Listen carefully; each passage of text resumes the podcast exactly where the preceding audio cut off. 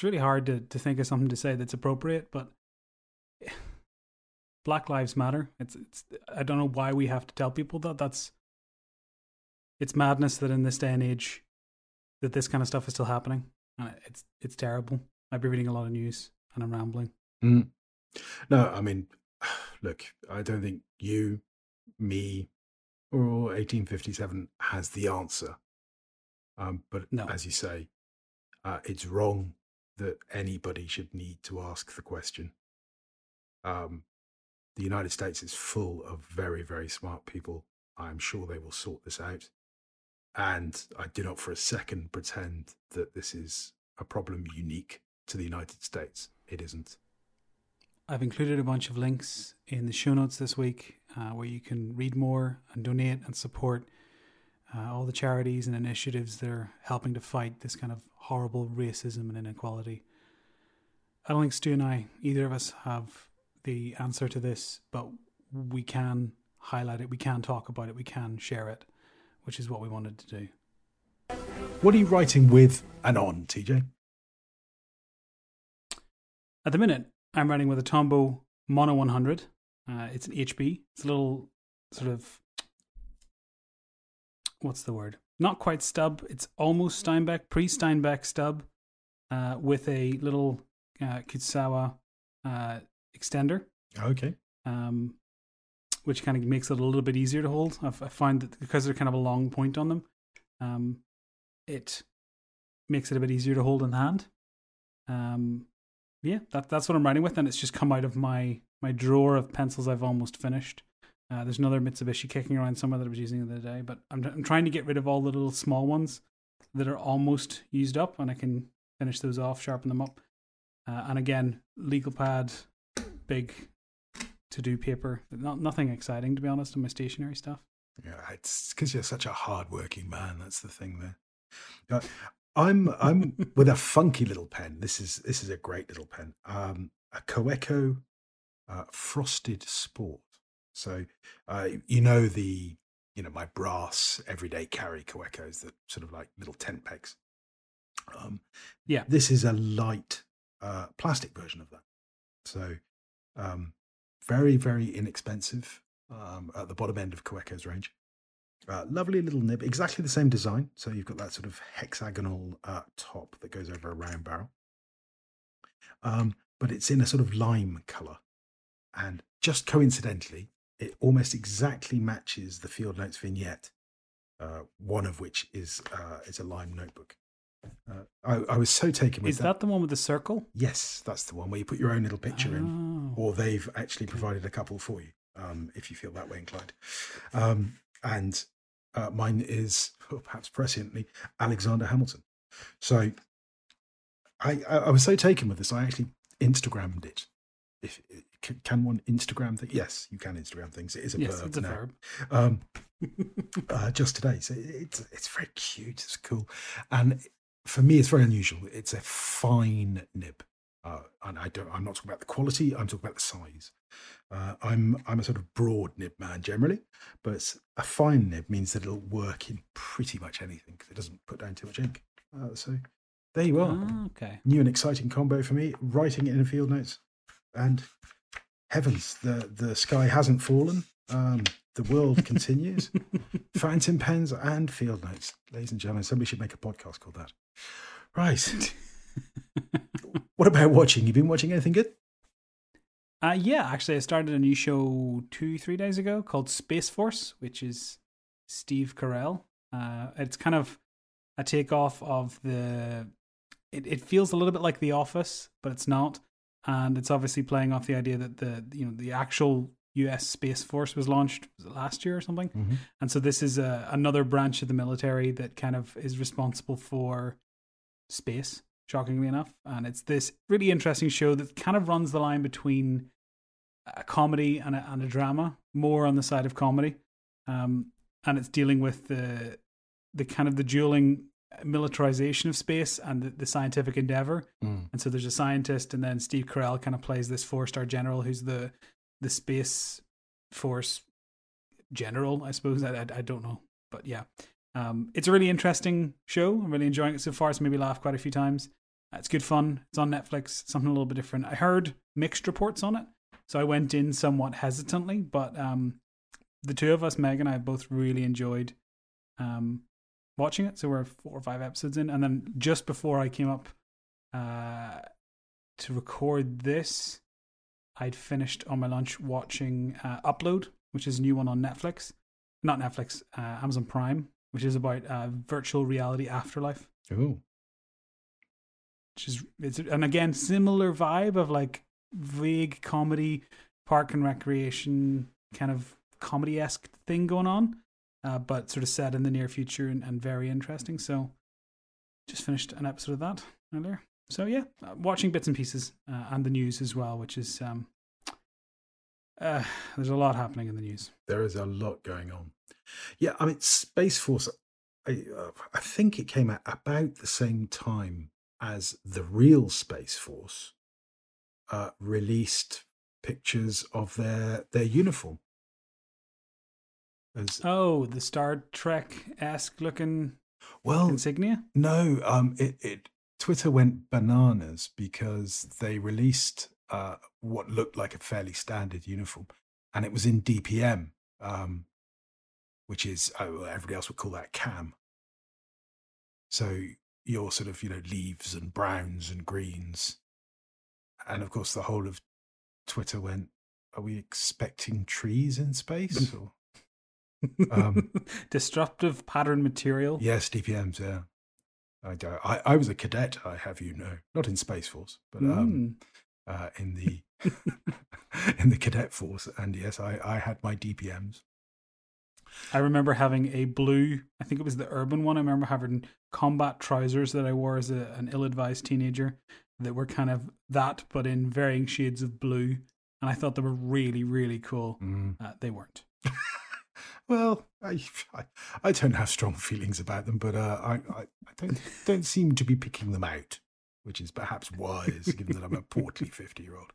Um, uh, watching. What did I watch? Okay, we watched the end of White Lines, the um, the sort of stylized uh, violence, uh, Ibiza drugs thing, um, which sort of uh, ultimately it turned out to, to to be a bit of a who done it. Um, uh, good good try. I think you know it, it was almost good, uh, but it wasn't quite.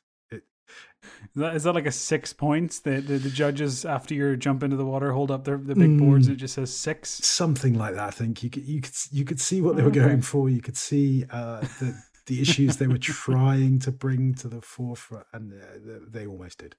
Uh, but that's very personal, and again, it comes from me. Um, so I doubt I was the exact target audience.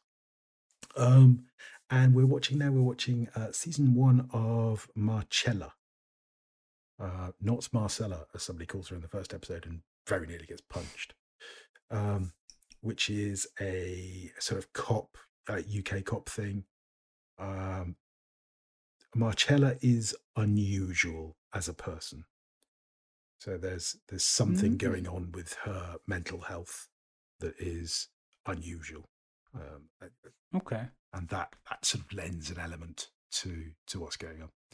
Uh, we've watched, I think, mm, maybe three or four eps of that. So yeah, that's that's mm, that's gone reasonably well. Um, and and like you, I've been watching the news on all sorts of different sources, um, mostly with my mouth open, to be honest. But Yeah. there you go. What about listening? Have you been listening to anything? Uh, nothing strange or startling. More plumbing the Death Star as I was doing some gardening the other day, um, just to kind of get out of the house and do a few bits and bobs. We had some a stream of nice weather that has now turned uh, ambivalent. Uh, so it was high twenties and now it's mid teens. Okay. So it's kind of cooled down significantly. But in the garden, uh, listening to plumbing the Death Star among other things. Is this the garden that, in actual fact, it, it looks a bit like a prison sentence? The breaking up of rocks and moving of rocks. Yes, yes. Which uh, I have something on that for later. Actually, I did move another eight wheelbarrow loads, bringing my grand total to 50. Um, and it looks like I have moved exactly zero. Uh, the garden is still primarily stones. The driveway is now also stones. So all I've done is just make the stones appear bigger across the property. Um, uh, we're working we're working on it. But I have some exciting uh, garden news that I'll get to on uh, parish notices. There, there has to be some video uh, done at the end of this process. Now, I want to know the metric tonnage that's been moved, the force required, all of that, and I want to see the equations. I, I, I think I yeah okay. Let me write that down. Yeah. Um, do the science. I think is what you're asking me to do. I, I think so. Um, I, I see this. If, if we were no dumb questions, then you are most definitely the rocket scientist guy, and I am definitely the humanities guy. yeah, I think my dad did try and work it out. Each wheelbarrow is. I'll, I'll do the math and come back. I'll, I'll go and do my homework. Fantastic. I look forward to being educated.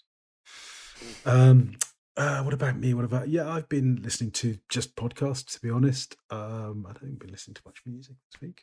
Mm, no, no, it's all been all been a bit podcasty, a bit wordy. Um, Mm-hmm.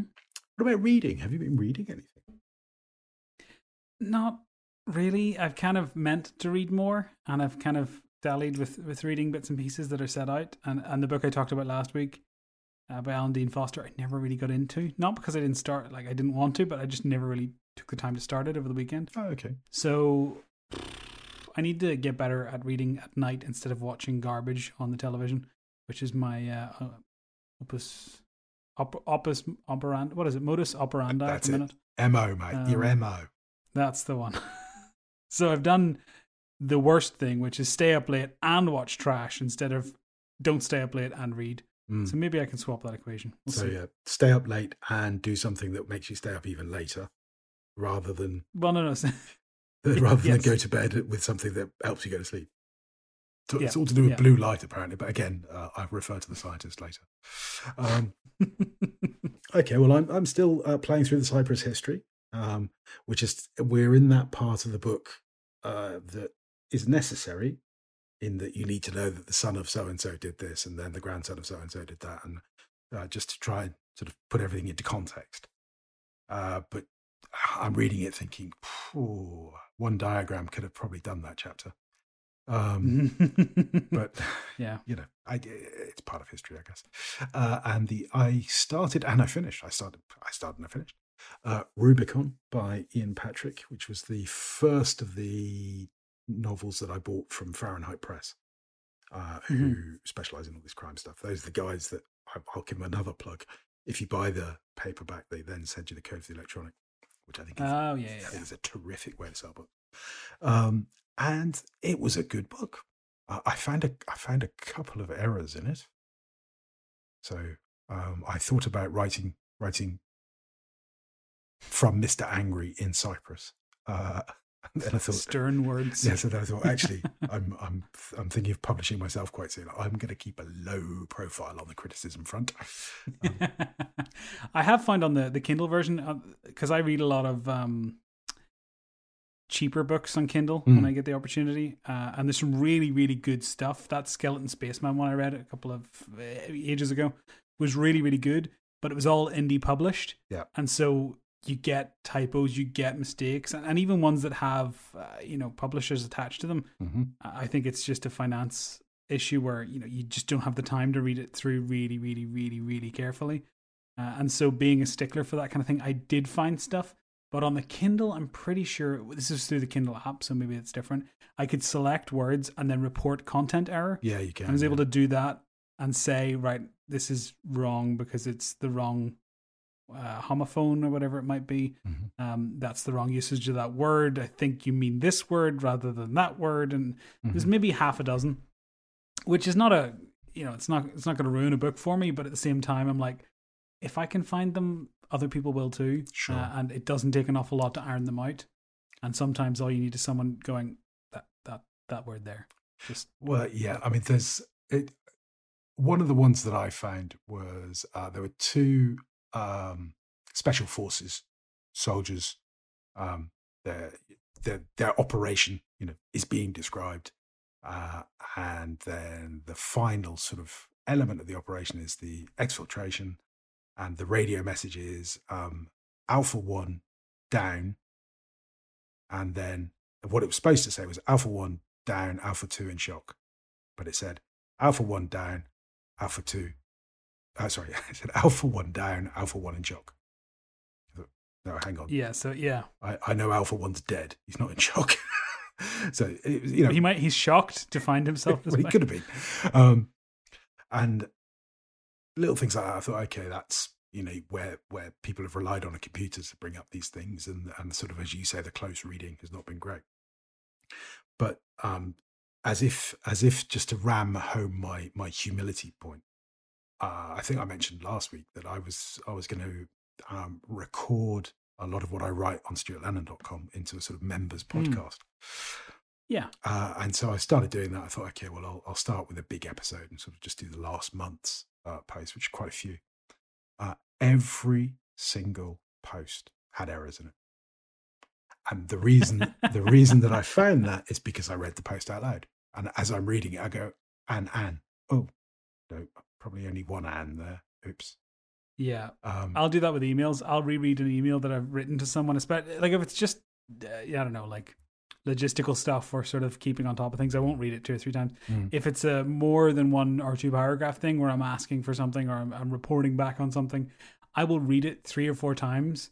And inevitably, I've changed a sentence and deleted something. Those and ands, the sort of repetition stuff, for me typically happens when I'm like, ah, da, da, da, da, and I'll do like this. mhm. And then I'm like, no, it's a better way to say this. I'll delete a section and rewrite it, but leave a, a sort of a lead-in word somewhere or a, a word after as a suffix, and that's where that problem comes. So everything I've looked at is correct because I've missed the gap between what I wrote and what I've now written. Mhm. That little sort of vestigial piece gets left behind. Well, it's, it's it's- infuriating. I mean, it's a combination of things. The the IT that helps us all, software and, and all that stuff, um, is forever doing it to both you and I, auto correcting things, um, and- making them wrong.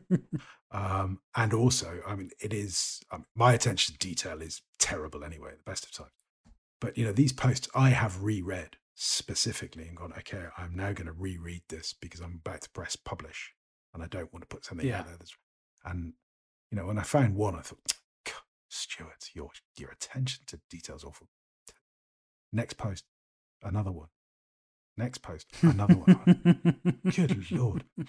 So, um, uh, lesson learned. I'm now going to read out all of my. I'm going to record them before I publish them. I think this is going to be my new Yeah, workflow. that's a good way to do it. And Or read them backwards. There's a there's an early life hack. Jumping the gun. Read them uh, word by word from the end to the start.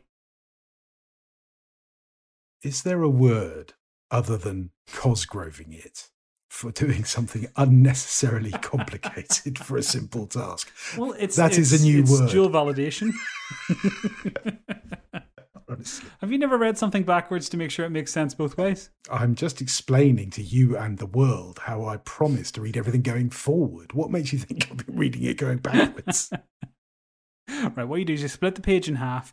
You read every word on the left hand of the page in a, in a vertical line, and then you read every word in the right hand in a vertical line. It's, it's straightforward and simple. Ah, yes, absolutely. I'm sure it is. He said, moving on briskly. Um, what about drinking? You drinking anything? Foster's might. Uh, I got some more beer, Oh, uh, which has been relegated exclusively to weekends. oh, Um, not for any kind of issues or problems I have with alcohol because I, I don't. I really don't drink an awful lot at all. But what I found was that it's more enjoyable to have them on a Saturday afternoon or Saturday evening with dinner than it is to kind of finish off the workday. I don't feel like because we're all working from home. Certainly, mm. we're working from home. I don't feel like I've done enough during the day to warrant a nice like reprieve of a, oh, a nice cold beer or a you know cocktail or something like that. It just doesn't feel appropriate. I'm with work the next day, it's nice to be able to get up in the mornings without. I mean, I- I'm so, talking as if I have hangers. I don't. like, one beer is not going to give you a hangover, but even then, I just I like to keep them at the Yeah, weekend. so I've kind of these- I've got a four pack. 28 litre cans, aren't they? Special edition. Y- yes, yes. Yeah. I did look. Actually, they had one in Lidl the other day, which was I think it was a, an Austrian beer or something, and the thing looked like an oil drum. It was huge. I think it was. It must have been 800 mils or something like that, Good which is Lord. hu- it's it's two beer cans essentially in one. So the thing is, I'm trying to look at it. My it's it's probably It's a about home 15 pod, isn't it? Diameter. It's an Apple home pod. It's a it's a home pod with a a ring pull on the top of it. It's huge. I didn't buy it, um, but it was massive. Um, but yeah, I've just been buying a little four pack of beer, and then that normally does me two weekends, which is super sad. So um, I've got I had a Foster's there the weekend, uh, and I think I'll have another one on maybe Friday night with my pizza. so there we go. I had a beer last weekend. No, no, just one. I know, A beer. just just the one, yeah, and it's a three percent lager. Mm.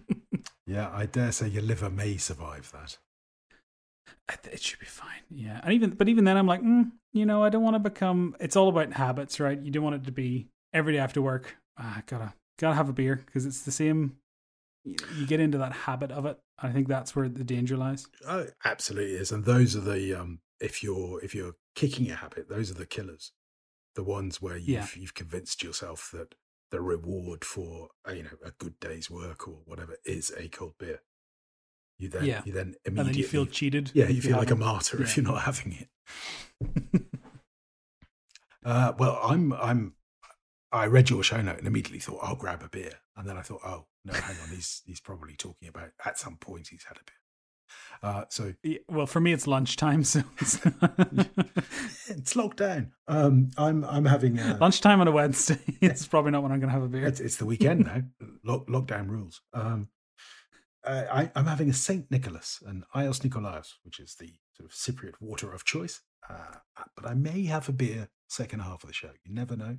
It will, of course, be Mm. alcohol free, but uh, I may do. Yes, 150 days of, of yes, um, yes. being dry. Excellent. Well done. that sort of snuck up on me a little bit. Um, it's it's a weird one, really. I, you know, lots of people say to me, "Oh, you picked some year to quit drinking," uh, and I also think, actually, I'm delighted I picked this year. It's the the sort of undercurrent of news uh, coming out of, of the UK and lots of European countries is that everybody is drinking a lot more. Yeah, it's Um, that habit thing we're talking about. It's yeah. getting into the oh, I'm bored. What are we doing? We can't go to the pubs. Well, we'll just get we'll we'll get a 24 pack of beer and we'll we'll, we'll bring the pub to us. and then if you normalize that behavior every week, all of a sudden, three months down the line, whenever the pub's open again, you go, ah, I can't afford to go to the pub because I need 24 beers to get started. Yeah, the, I mean, uh, the guy that comes and uh, and does stuff in our garden and the pool and everything. He said to me, "Oh, I was at the local restaurant last night." I said, "Oh, really? Were there were there loads there?" He said, "Well, there are a few there." He said, "But I was there about ten minutes. I thought, why am I paying two euros fifty for a beer here where I could be having one for ninety cents at home?" Cents, Yeah. Um, I'm like, mm, I, do you know? I think I think there's going to be a lot of people making that sort of calculation going forward. It's going to be Yeah. interesting to see how it affects all of that. So no, have uh, you sorry. have you ever seen Airplane? Yes. There's a, a great scene in Airplane that I was reminded of when you spoke there at the start, because the it's like the flight. Um, what's like the the guy who brings the planes in? He's kind of the, the guy. I can't remember what his job title is. Either way, he's he's got a headset on, and he's the one who's trying to like guide this guy to land the plane. Oh, Airplane is like a 1970s Sure. Yeah. comedy, right? And it keeps going back, and it's this kind of surreal comedy film, but it keeps going back to him. He's like, ah, I picked a hell of a week to stop drinking. And then he opens up his hip flask and starts drinking, and then it cuts away. And like 20 minutes later, it cuts back to him. Ah, I picked a hell of a week to stop sniffing glue. And he starts sniffing glue. And it cuts back to him, and like 20 minutes later, he's like, I picked a hell of a week to stop doing meth. And it's just this escalation every time. Yeah. A, a- a fair yeah. point, I think. I'll put that in the show notes for anyone who hasn't seen that movie. It is wonderful. Um, so yeah, it's, um, I, I think it's been a good time to to quit, and particularly with then Margaret falling ill and stuff. It's um, I'm not sure I could have coped Yeah. with with hangovers and um, broken wife. That would Nursing be duty? difficult. Yeah, Yeah. uh, yeah. Long may it continue. Another hundred and no, 215, 216 days or so to go, and then I will have done my year. Um, whether I'll go back to drinking or not, I don't know. To be honest, I shall Mm. think on that for another 200 years. 200 years seems a bit severe. 200 days. Uh, what have you been buying this week, TJ? So after all my talk of potentially um, off-roading my car and lots of money-saving techniques and stuff like that, I threw a lot to the wind and I'm reinsuring the car. And I went and spent more money on the car to get the tire fixed. So I got the tire replaced uh, at the local place uh, and then fitted that yesterday. Um, so the car well, the car is dead. The battery's dead because I need to jump Mhm. it because it's been sat in the driveway for two months. Sure. They're being turned on, uh, but it has four wheels again, which is a promising start, Mm. and it has car tax for the year, and my insurance renews in a couple of weeks or a week or two. So I will have a car again. Where I'm going to go in it is another matter entirely, but uh, you, our lockdown is is beginning to ease. I was going to say, in Northern Ireland, are you allowed to sort of go places now? Yeah, the, I think it's Wales and Scotland have more restrictive distances, like distance limits on where you can go currently. Mhm. Uh, but in England and Northern Ireland, I could drive to anywhere in the country to do my exercise. So I could drive to Derry and walk for 15 minutes and then drive home, and that would be totally legitimate. Mhm. Doesn't make an awful lot of sense, but it is the way the, the lockdown's working here at the minute. Um, so with that in mind, I'm thinking, okay, well, I do want to be able to get out and enjoy the sort of nice glut of weather we've had recently. Uh, Meg has a car, but it'd be nice in case my parents need things that we, have, we don't have to rely on one. So a whole bunch of stuff went into it, and then it was more just like that. I can't really be bothered going through all the stuff to, to off road it to then on road it again, presumably in a month or two. Mm-hmm. So uh, I bought a new tire, which was actually uh, I was a bit worried it was going to be a big hassle. It wasn't. I rocked up to the tire place. I put the, the broken tire, which I'd taken off the car, Mm-hmm. because I took off the tire and put on one that didn't fit it, but was for some reason kept in the boot of that car for years. So I put it on and it immediately grinded against the brake disc because it wasn't the right tire for the car. Oh. So I left that tire on it while the other one was flat in the boot. I took the one that was flat in the boot to the, the car place. I went, "Hello, can you make this not broken?"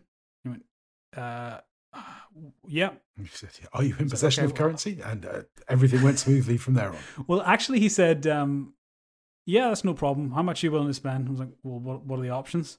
He's like, "Well, it's forty-seven fifty for the, the main one, or 50 well, what I what do I get for fifty? And he's like, "A better tire." okay, is it much better? Yes. I'll go for the better tire then for the sake of two points. Yeah, give me. Take the two pound fifty hit. so and then literally came back and uh, he just set it down. That was it. It was really straightforward transaction. I, d- I don't know why I was worried.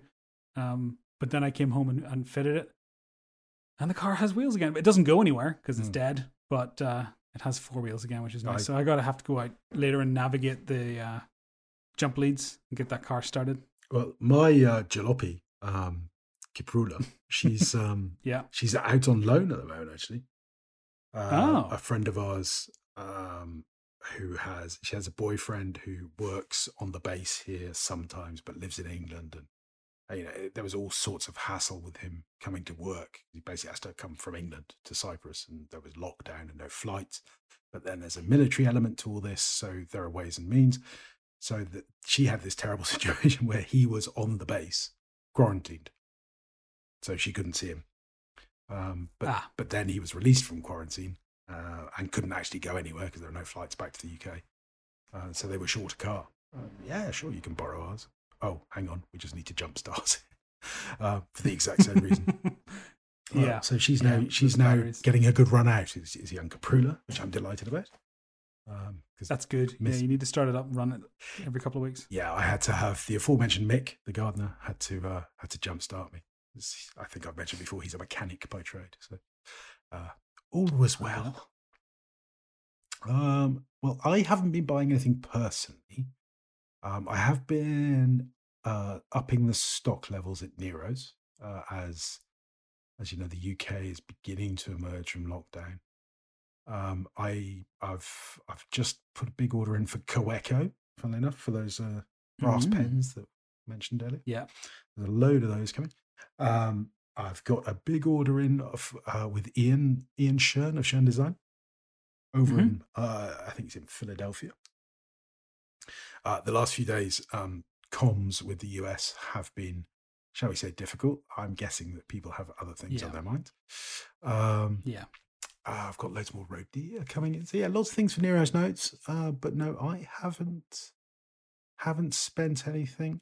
Um, my my consultancy business is the the wheels are beginning to turn. So my clients are sort of cautiously emerging into the world of commerce, uh, opening up branches and uh, Mm.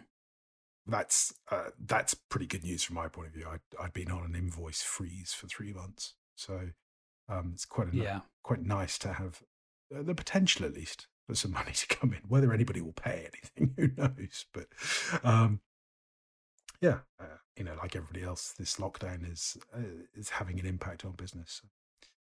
Yeah. Um, parish notices. That look at that. Thirty minutes. We're at parish notices. Just wanted that n- noted. well done. What's happening with you? So this is where I refer back to my my garden point, where I had an exciting development at the Well of Garden. Oh, it's an Um, exciting show note. I'll give it that.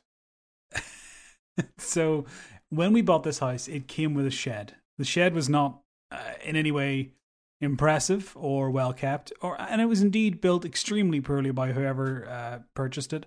Uh, so much so that there are a lot of nails and screws for which I'm not entirely sure what their function is, given that they they go through one piece of wood and into nothing. Um, so that they're, they're just purely decorative at this stage. Uh, but anyway, we inherited this shed, and if you imagine our garden is a a long rectangle, it's about uh, the total back garden is maybe I don't know, twelve hundred square feet ballpark. Um, so there's a big expanse of stones uh, beyond a little sort of paved area. On the left hand side, there's a big concrete plinth, which is maybe four meters wide by two meters deep. And then the rest is just a big expanse of, of gravel, stones, all there. There was a couple of plants when we moved in. They were pretty much dead and terribly looked after, so I pulled those out. The garden is just, just stones and weeds. It's horrible. And in the far right hand corner is the shed, just sort of placed on some pavers.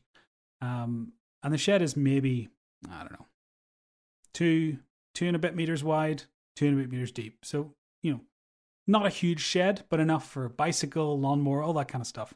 I don't have any lawn, so I don't need a lawnmower yet. That shed sat in the right hand corner, the back of the garden, in the prime position for sunlight.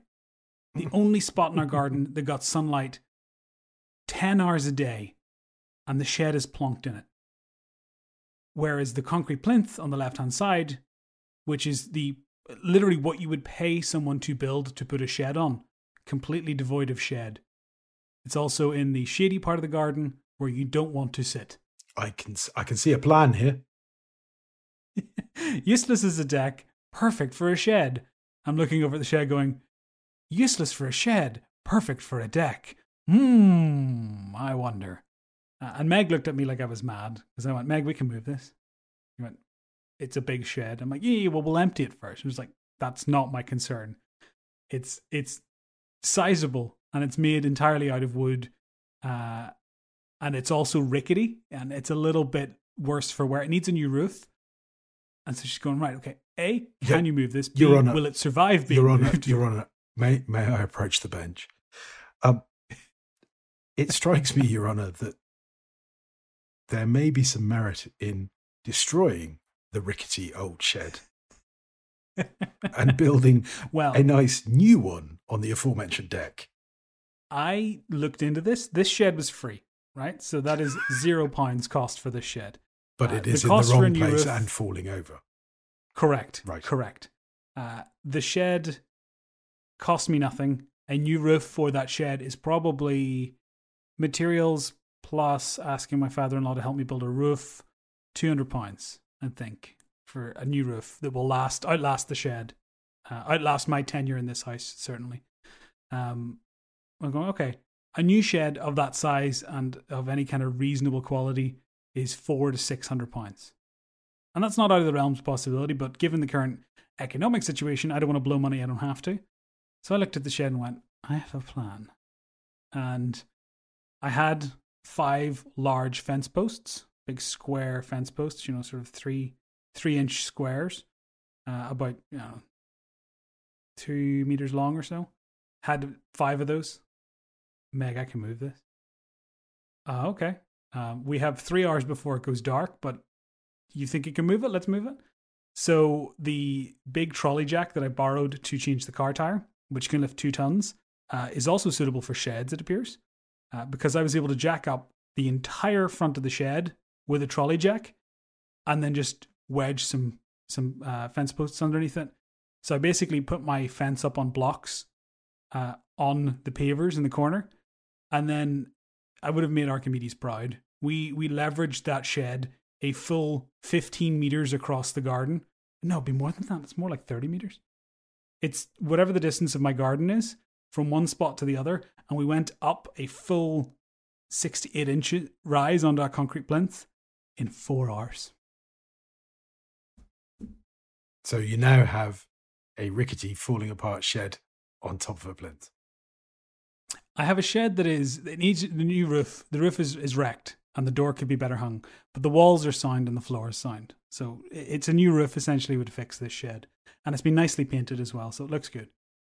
But this this was a feat. I have I have photographs. I have a little bit of video. Um, it was. I'm impressed of myself. This is this is one of the the crowning achievements of 2020 for me is that I moved this shed across the garden and it didn't fall apart, and neither did I. And you you got pictures and everything. Yeah. Excellent. Now destroy the shed and put a proper shed there. I, it, you know what? For all intents and purposes, it looks like a proper shed. You put a new roof in that thing, another 15 years out of it. I know what Meg does for a living. I know what you do for a living. now, if we want to just, just I, uh, four hours, you say, four hours of, well, two up and coming, well paid professional people versus the cost of a new shed that would, in fact, be new and wouldn't require you still have to build that a shed. further two hundred pounds. But that that shed makes uh, three hours to build a shed minimum. Okay, so it arrives flat packed. So it would have been the, the same the same investment, except you'd have a shed that works. This shed works fine. don't be don't be giving me, me shit about this shed. This shed is excellent. Now that it's moved, now that I have I've moved it to the correct location in the garden, I'm invested in it. So it will be the shed of this house. This shed will outlast the house at this stage. I will ship a Theseus this shed until there's no original timbers left. I've already added more than my own body weight in, in reconstructive timber to this shed, and I will then add a further roof. La- ladies you know and gentlemen, it's not about the destination. ladies and gentlemen, when TJ and I do the episode called The Great Summer House of 2024, as TJ explains how he's building a podcasting studio, video film center, and bunker against nuclear war in the garden, uh, built around this plinth. I shall remind him of this conversation of the great shed migration of 2020. it's not about the destination, it's about the journey. And the journey was full of ad hoc mathematics uh, and me trying to move a shed by hand We, with a trolley jack. we have I'm become no dumb questions now. You are you are simply doing scientific things and recording them on video. Yeah, that fella that fella makes millions. TJ, this is the beginning of a new career for you. The Archimedes I'll send you some shed. photos after this. the neighbors were perplexed, is putting it kindly. The neighbors on either side know where the shed is because their garden looks out on it. Uh, And over the course of this afternoon, the shed migrated across the lawn, and you could see them going, "Why? Why? What? Why?" You, the first thing I, I'm going to do when I come over to visit you guys is I'm going to go out for a beer with your neighbours. I'm just going to say, no, what about no, that shed guy? tell me about the shed. I thought you were gonna go. I'm gonna go out and kick the shed. I'm gonna go out and test its durability. oh, God, heavens! Give it a shake. Good Lord. No, I, don't, I won't need to. I know that you'll run out there and start shaking it, going, "Look, look! You see this roof's holding it all together. It'll last forever." As it collapses in a dusty on- heap around you. in my my confidant notebook i have four different um I, I can show you photos of this as well. I did proper drawings of the shed. I have galvanized metal sheet roof bitumen shingling roof uh bitumen sheet roof and felt pro roof. I have four different It's gonna have four roofs. options. So yeah it's going to be a four story shed extraordinaire. I even worked out the pitch of the roof using pythagoras. It's, it's a whole thing stu. It's a whole thing. Meg Meg was happy the shed arrived in the correct location and the rest of the garden is now clear. I, I, That's what she was happy about. I say I, I have a vision in my head of poor Meg being essentially mostly bemused and just just going along with it. Really, we're That's the entire duration of our relationship for the last 11 years has been that. we're going to move the shed. Of course we are. What else would we be doing? Yeah. it was a Sunday. I could have done literally anything but this. Absolutely. Yep. that, that big presentation for work. No, I had a shed to move. I had fun. Ah. So that, that was my big news. I'll send you photos after this. Well, I uh, we arrived at this segment with uh, with 30 minutes on the clock. We're now at 40, and all I've got to say is, well, I, I'm back in my office. Um, so I've I've moved sort of notebooks downstairs. That's essentially what I've done. It's not quite as exciting as the great shed migration of 2020, but it, it is it is quite nice for me because the office is fundamentally very very clear at the moment because everything has just been Mm. thrown into sort of drawers and, and I've just got a clear desk. It's lovely. Um, Mm. and I can sort of work down here relatively undisturbed, although um, I, I am on a sort of WhatsApp hotline to Mrs. Lennon for, for when she requires something. um, but the good news is that she's feeling uh, a little bit better. She's moving a bit more. Uh, having said that, she's in pain today, but um, I'm I'm actually going to go and play golf on Friday morning. Ooh, Uh, exciting. it, it is. Um, just earlier this week, I drove because we've now got no driving restrictions here. So I was able to drive to the other end of the island where my new golf bats or golf sticks, or I, I forget what they're called, um, that I'd ordered pre lockdown and that had arrived yeah. during the lockdown. And I just had the guy phoning me saying, You to get these clubs? I can't. I'm not allowed to come to you. Oh, yeah that type of conversation. So I went to collect the new bats, sticks, whatever they are, and he gave them to me and he said, What do you think? And I went, I've no idea how to use them. I've forgotten. what is this game? Got Ulf? um, so so I've got them. And uh, the, there was further negotiation with Mrs. L, and it was agreed that I would go and play on Friday morning. I'm playing early, early doors, 0700 hours. I'm on the tee. Um, because I'm quite a fast player and the guy that I'm playing with is quite fast. And we will whiz round pretty quickly and I'll be back in time to, to make sure that Miss Lennon had thrown herself off the balcony or, or done something else bad for her back. Uh, so that's that's quite exciting. I'm, I'm going to say that, that that is quite exciting. Um, and yeah, the new the, the new office, the new office, the old office. Uh, it's it's lovely New to to be back. Yes. So I, I, for one, believe that this is now the end of all of my productivity problems, and I shall be the most productive man on the planet because I'm back in my space. Right. Well, before we get on to the main topic, uh, we should do the three pin plug, uh, which has, I think, 13 pins. Uh, so we'll call it 13, 13 amp plug. Um, I'm uh, Stuart Lennon. You can find me at stuartlennon.com, which is where I write about, well, being me, really. Uh, I also run nerosnotes.co.uk, uh, which is a lovely web shop where you can buy notebooks, paper, pens, and pencils. Uh, if you like the show, you'll probably like some of the stuff that we have. Pop along. Uh, I obviously I co-host 1857.co.uk with uh, TJ. Uh, you can find that and TJ's excellent show notes at 1857.co.uk.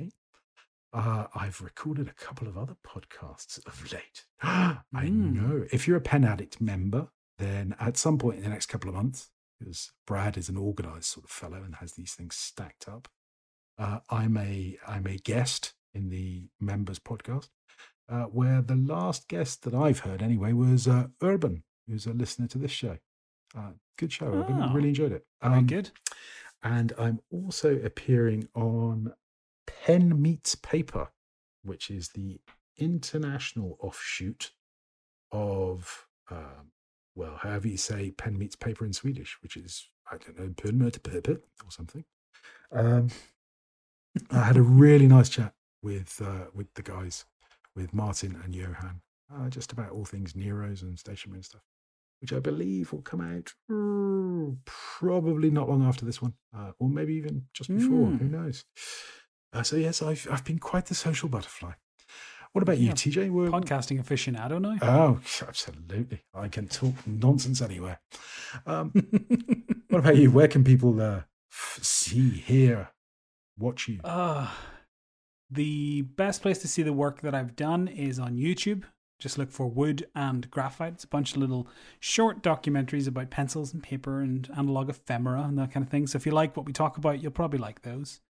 Uh, or if you want to see pictures of my shed, which is the new platform that I'm talking about, the new exciting project I'm working on, uh, you can look at my Instagram, which is team underscore Cosgrove.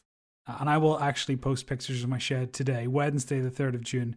So by the time you're listening to this, those will be out, and they will probably not be the most recent picture. And you can see the great shed migration of 2020. I, I have visions now of the Brighton pavilions when, when I think of your shed. it's grand, but it's not finished. It's uh, A will it ever be finished, Stu? It's one of those things. Whenever I die, they will entomb me inside this uh, this shed, uh, some sort of pyramid esque uh, crowning glory to my um, abilities as Yeah, a shed mover. Brace yourself, TJ. Brace yourself. There's a bit of podcasting coming here. the great shed migration of 2020 will be one of those wonderful lockdown projects that doesn't get finished because we It's already migrated. It's done. because well you say that but I, i'm not convinced the first move is necessarily the best move it's gonna move again. yeah Shed's gotta. exactly Mm. you've made you've made it roll one way can you make it roll another Can it do a flip? there you are you see imagine the calculations involved in turning it good lord Uh, I did. I did. We did a full 90 degree turn Oh. and then reversed. It was. i can't believe i invited that on oh dear, oh dear. so what are we talking about today Today's topic is one that we kind of we stumbled into and we weren't we weren't sure what we were going to talk about. We had a few different ideas, um, and we've kind of covered elements of this before when we're talking about lockdown. But uh, I've been prefixing all of our episodes with lockdown for the past uh, ten thousand years or twelve weeks or however long it's been. Um, I'm going to stop doing that now because your lockdown's over. Ours is is changing and, and opening up more and more, so it feels less relevant. So we'll go back to normal episode titles after this this one. Um, but I thought it might be interesting to talk about lockdown life hacks, the kind of the things that we've discovered during lockdown that makes working from home, uh, being at home for extended periods of time, eating at home more, all those things. Just little little life hacks that make those things easier. And life hacks is a terrible sort of uh, clickbaity thing.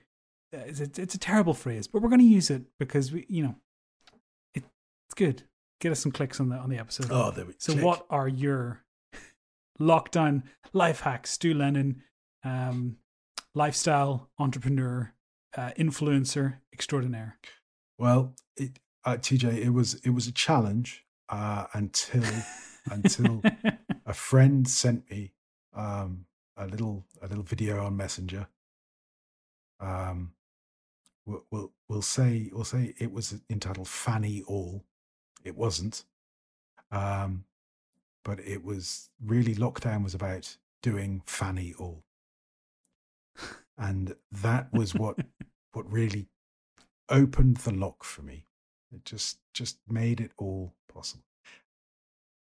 Look, I'm really really privileged and I live in a nice place and I've got everything that I might need in my house, including lots of green space. So for me, lockdown was a doddle. Uh, Yeah. Yeah. Add on to that the fact that I'm essentially a sociopath. The idea of not seeing people, uh, which if you'd asked me five years ago, I would have been terrified by incidentally. Um, I I found quite quite encouraging, to be honest. What? No people? Uh, I'm probably more concerned about coming out of lockdown. Yeah, I'm the new normal. yeah, I'm probably more anxious now than I have been for the last three months. As Hmm.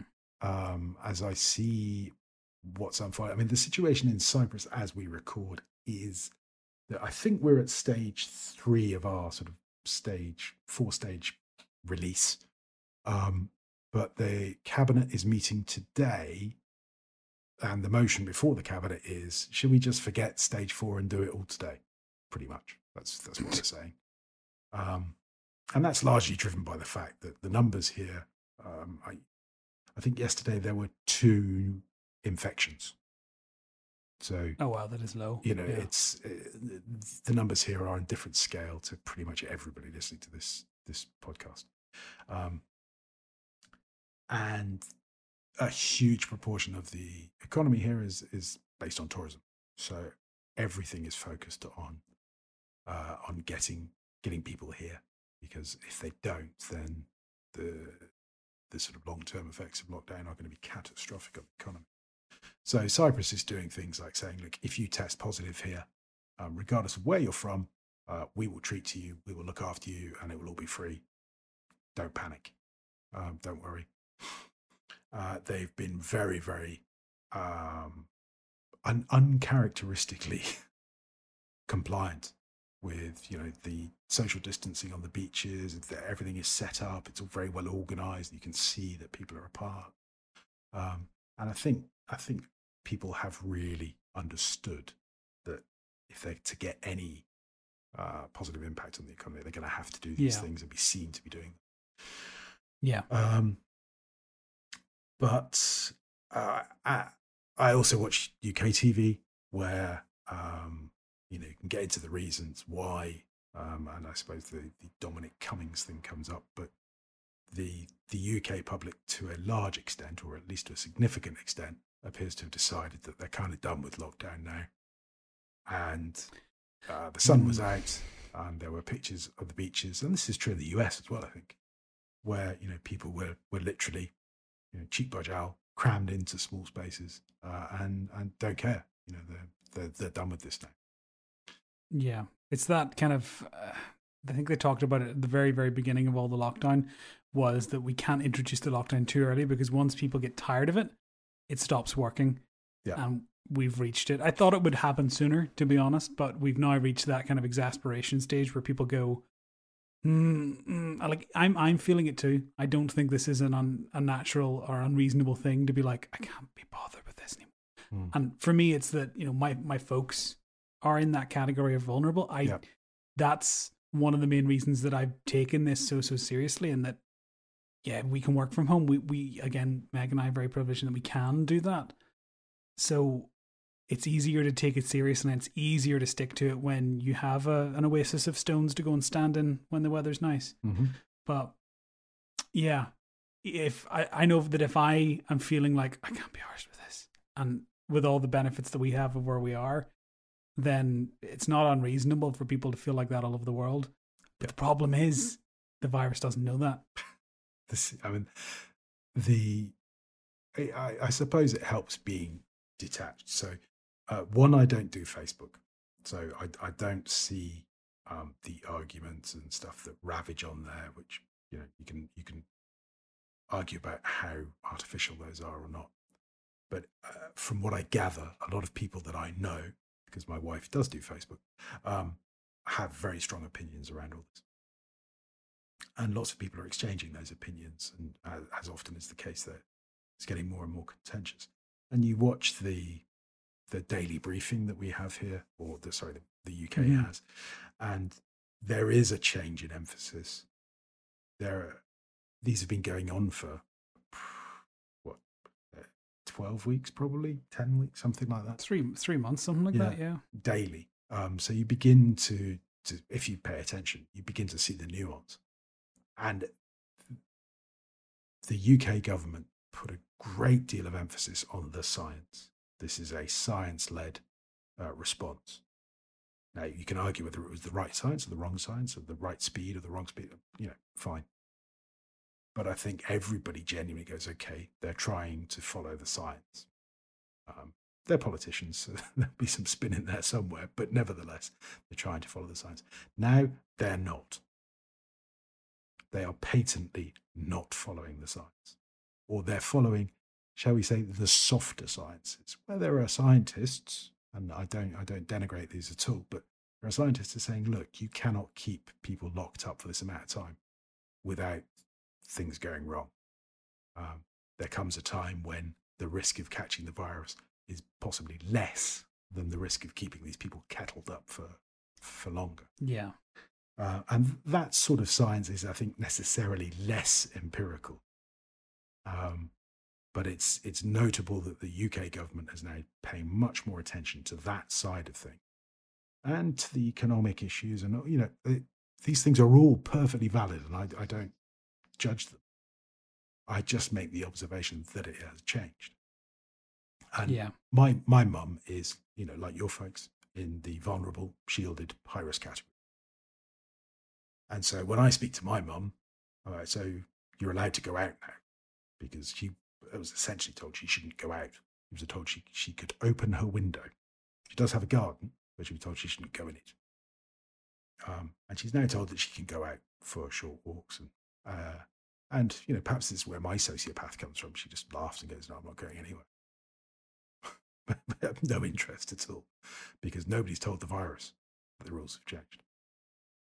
Yeah. And uh, that is to me a little bit scary. Um, and I, you know, I say that as if it's some sort of great revelation. I'm sure lots of people are scared. Um, but yeah, I'm concerned what will happen, uh, whether there will be a, a second surge or a second wave or a second peak, whatever terminology is hip and trendy now.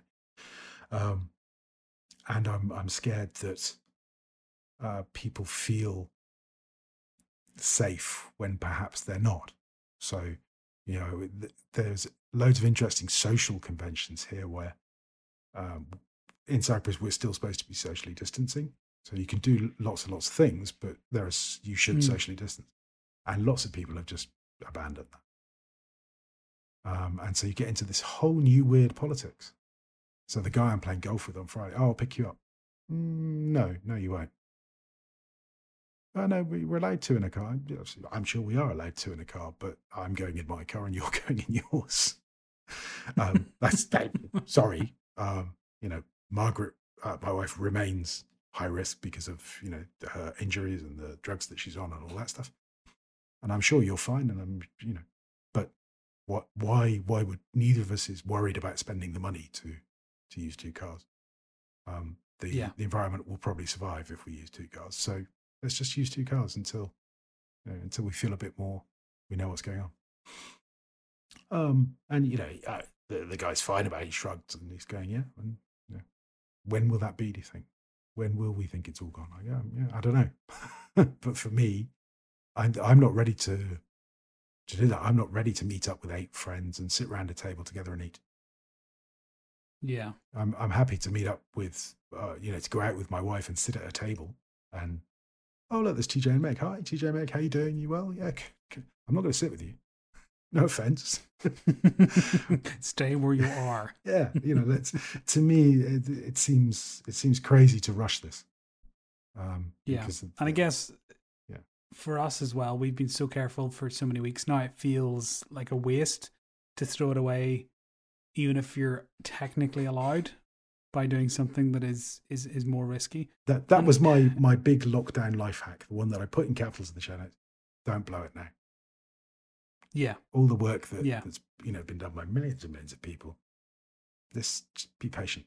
You know, let's let's gradually see, because as as things open up, we will see now if there are the numbers start going up. And I think, you know, if I were a betting man, I think the numbers will be going up in the UK Yeah. in ten days or so.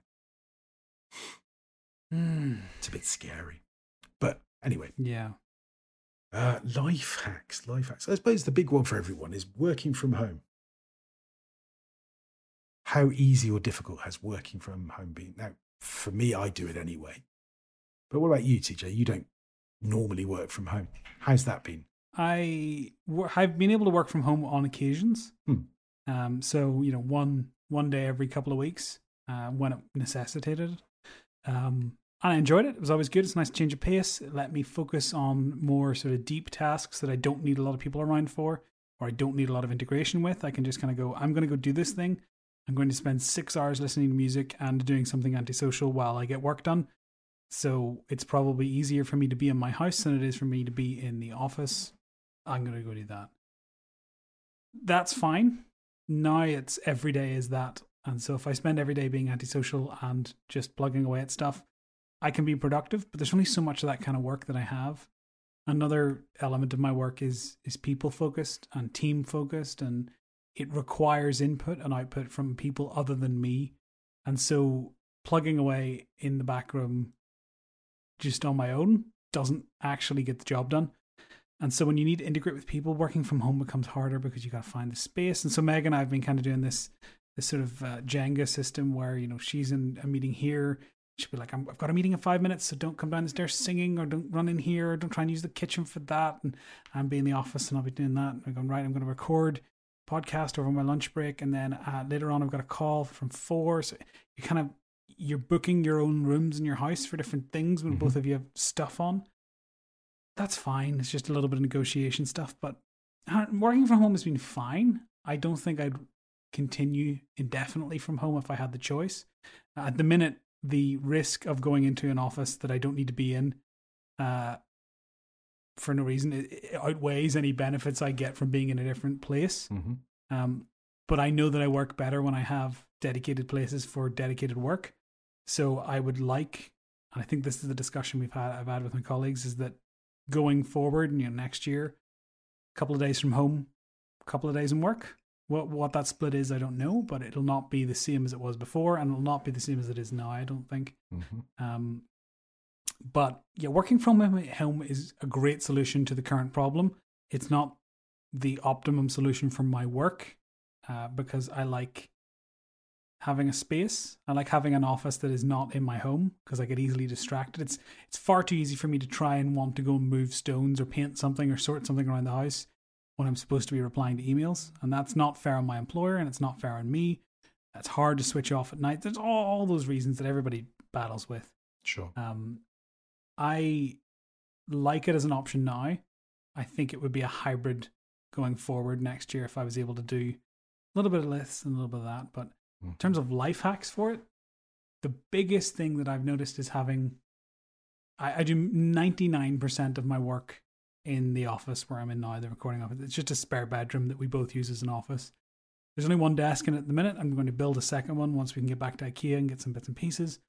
Um, but having that space is useful because it puts me in the mindset of, of work. But my other life hack for that is the exact opposite is that know when to not work in the office. So I like having the dedicated desk with microphone and monitor, all the bits and pieces I have here.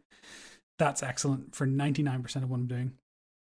Sometimes, though, it's useful to pick up the laptop, go into the garden, and sit in the garden and do work. So, yesterday in the sunshine, I sat on a sun lounger and answered four emails and sent a few bits and pieces and sorted out some spreadsheets. And it was the most relaxing spreadsheet Excel experience I've ever had. It was the most kind of calm uh, process. I wouldn't want to sit out there all day. It was too hot. It wasn't the right wasn't very ergonomic. There's a lot of issues there, but it was a nice welcome break. And I think in an office you can get that by the, the, those water cooler chats. The oh, would you just help me with this thing real quick, or come up to my office and I'll show you this. And you kind of you have those interactions naturally as part of the the work in a building. So you're you're not just in your office all the time, or at least I'm not. Um, at home, it's very easy for me to get up, start work at 8 a.m., and sit in the same chair until 5 p.m. or 4 p.m. Whereas in the office, I'd be up and about and moving, and I, I don't know, for for the work that I do and the things that I'm involved in, the stimulus outside of a desk area is essential, and so I find trying to generate that at home is really really useful. Yeah, I mean, I think the the point you make about space and um, you know sort of having some sort of separation of duties in, in your mind. Mm. Uh, yeah. Um, I'm, I'm going to point everybody to Cortex, the podcast with um, mm-hmm. uh, uh, rearrange these letters as is appropriate. CGP, Grey, um, and uh, Mike Hurley. They covered this uh, really, really well. Um, talking about um, CGP. Is it CGP? CJ. Yeah. CGP. CGP. He talked about the way with it, you know, when he was sharing a, an apartment, uh, all he could do was it was just sit at the desk to work and then sit at the side of the desk to not work, if you see what I mean. He didn't have, you know, we're, we're talking very the luxury that we have different rooms and all this stuff. Not everybody has yes. that. Um, what's important is that you separate the duties. Um, now, again, I'm very privileged. I'm very lucky. I've got um, my Swish iPad Pro here, um, and I've got another iPad, um, my old iPad in inverted commas, and I work on this one, and on the old one, I play Mario Kart or whatever it is that TJ's got me addicted to. Um, and again, it, having two two pieces of kit makes it easy. But what's important is that you make separation. So Yeah. People who work in offices, if you look at your day in the before time, six months ago, uh, you might have, you know, two meetings, four calls, X, Y, and Z that you've got scheduled and that you have to do. Now, for some people, for some people, for some reason, people look at that and think, okay, then when I work from home, I have to have 26 meetings and 400. When, when you yeah, can- you're trying to almost overzealously like I'm doing work. yes, I'm at home, but I'm doing work. when when you go to work, the office, you probably work for four hours a day. If you are really, really, really, really good. Because I've Yeah. done studies on this. Most people do not do more than two hours. And I, I know that everybody's going, oh, I do much more than that. You don't. You sit there scratching your backside. You put your finger up your nose. Hopefully, you don't do those two things concurrently you're looking at your email, you're checking out Amazon to see if you want to buy this or buy that. You oh, you might have a quick look at Twitter, you might have a look at your Instagram feed. Then you're going to go and chat to so and so over the coffee machine. Then you're going to go and see a colleague. Oh, we're having a meeting. What are we having a meeting about? Well, we're having a meeting about what you did last weekend, what I did last weekend. Oh, that's not exactly productive, is it? And before you know, it's lunch. That, this isn't a criticism. That's just how the world works. I've worked in many, many offices in many, many countries, and it's the same in all of them we spend an enormous amount of time at work just being alive, just interacting with people. And that's important. Building relationships. That's important. I think that's a big. I'm I'm certainly missing elements of it. Sure, sure. But when you go home, if you schedule your time from, if you're a morning person, from 8 until uh, 1300, military upbringing, uh, 1 in the afternoon, if you work from then to then, trust me, you will achieve more at home than you ever did in the office. Easy. um, and then you've got the there's that afternoon to go do other expectation of yeah being a you know being available being there for calls I just just want to drop in just want to i'll give you a call on on wednesday afternoon you're like oh okay yeah. exactly. Uh, And that, um, yeah that that's my life hack is to schedule stuff that you want to do for that four hours and make that four hours protected. So you can't go near the stones in the garden. You can't decide that that's the time to do the grocery shopping or that that's the time Yeah. to do your reading or you know all of those things are important and valid things and I've got no problem with them being done in work time. I don't care when they're done. As an employer, I've always said, look, you give me your time to do these tasks. Fine, do them. If if that works best for you at night, great, do it at night. I don't care. Because that's the joy of working from home, is that your lifestyle might mean that you get, I don't know, between 10 and 2 is a really good time for you to lock yourself away somewhere. Or it might be Yeah. from 6 till 10. I don't know. Doesn't matter. Um, and then communicate that to the people that you that you need to communicate it to that you know for those hours you're not available for during the fat talking about the meeting that you should have had last week about the meeting that you had three weeks ago that's it all of that nonsense. And schedule time to do that that that's my big hack is those four hours protect Yeah. them. Um, and you know you can do really really really risky things like if you're lucky and you're in my position you can turn your phone off um, if you're not, then you can just put a message on your thing saying, "Yeah, I'm I'm sorry, I'm busy now through till two o'clock. Please leave a message, and I'll come back to you." There there are few people in the world that would have a problem with that, and if your direct boss is one that does have a problem with that, then oh, okay, fine. Who am I to say that's wrong? But reserve the time that you want for. Um, I'll go Cal Newport on you for for deep work, and then for the rest of the time, fine, you need to organize your grocery shopping and all that. If you do four full hours a day, you will do much more than you ever did in the office for eight hours. Um, But it's that guilt, isn't it? It's that, yeah, that work for from sure. home guilt. The the I should be doing like my hours are eight to four most Sure. days, uh, with an hour for lunch. I feel like if I don't stick vaguely to that, I feel disingenuous. Mm. But even though, as you say, there are days when I start at eight, and get through and get started, and I'm in the zone, and I get loads of stuff done. I look up, oh, I've blown through lunch. It's quarter past one, right? I'll, I'll stop, have my lunch, have my lunch. I get back to the my desk and I sit down and go, I have nothing. I have nothing for the rest of today. Yes. I I could start, I guess, trying to do that thing which the person hasn't got back to me about, or I could launch into a new thing. But I'm kind of physically and emotionally done with this today. Hmm. And uh, yeah, It's time to read a book, just be like, it? nope. it's time to do literally anything else. Um, and I think I think that's a it's a teething problem for a lot of people. It's a teething problem for employers and employees. Um, Uh, I think and that's what will come out of this. People will go, okay, let, let's look at how we get get stuff done. And Yeah. people, as you say, we need to get rid of that, that whole guilt side of things. We do need to keep moving. It's already started, but we need to keep moving the measures towards output, not towards time. yeah, You know, time time is one of the the criteria that we use around output, but actually, it's the output that that is the real productivity. Um, Yeah. I mean, again, it's the thing we've talked about this before, but if we measured sort of like we were talking nebulously about office kind of work, emails, computers, talking to people, organizing things, all that kind of stuff. But if you apply it to almost any other trade, it doesn't hold up. Like if you ask someone to come and fit a toilet and they come by and they go, Yeah, I spent 12 hours in that, but it's not done yet. You're like, What? Sure. I, yeah. I've just been I don't care how many hours you spend. I need the toilet. for sure. Um, yeah, I mean, there. Are, I suppose the, the other one that I I swear by is um, is get out.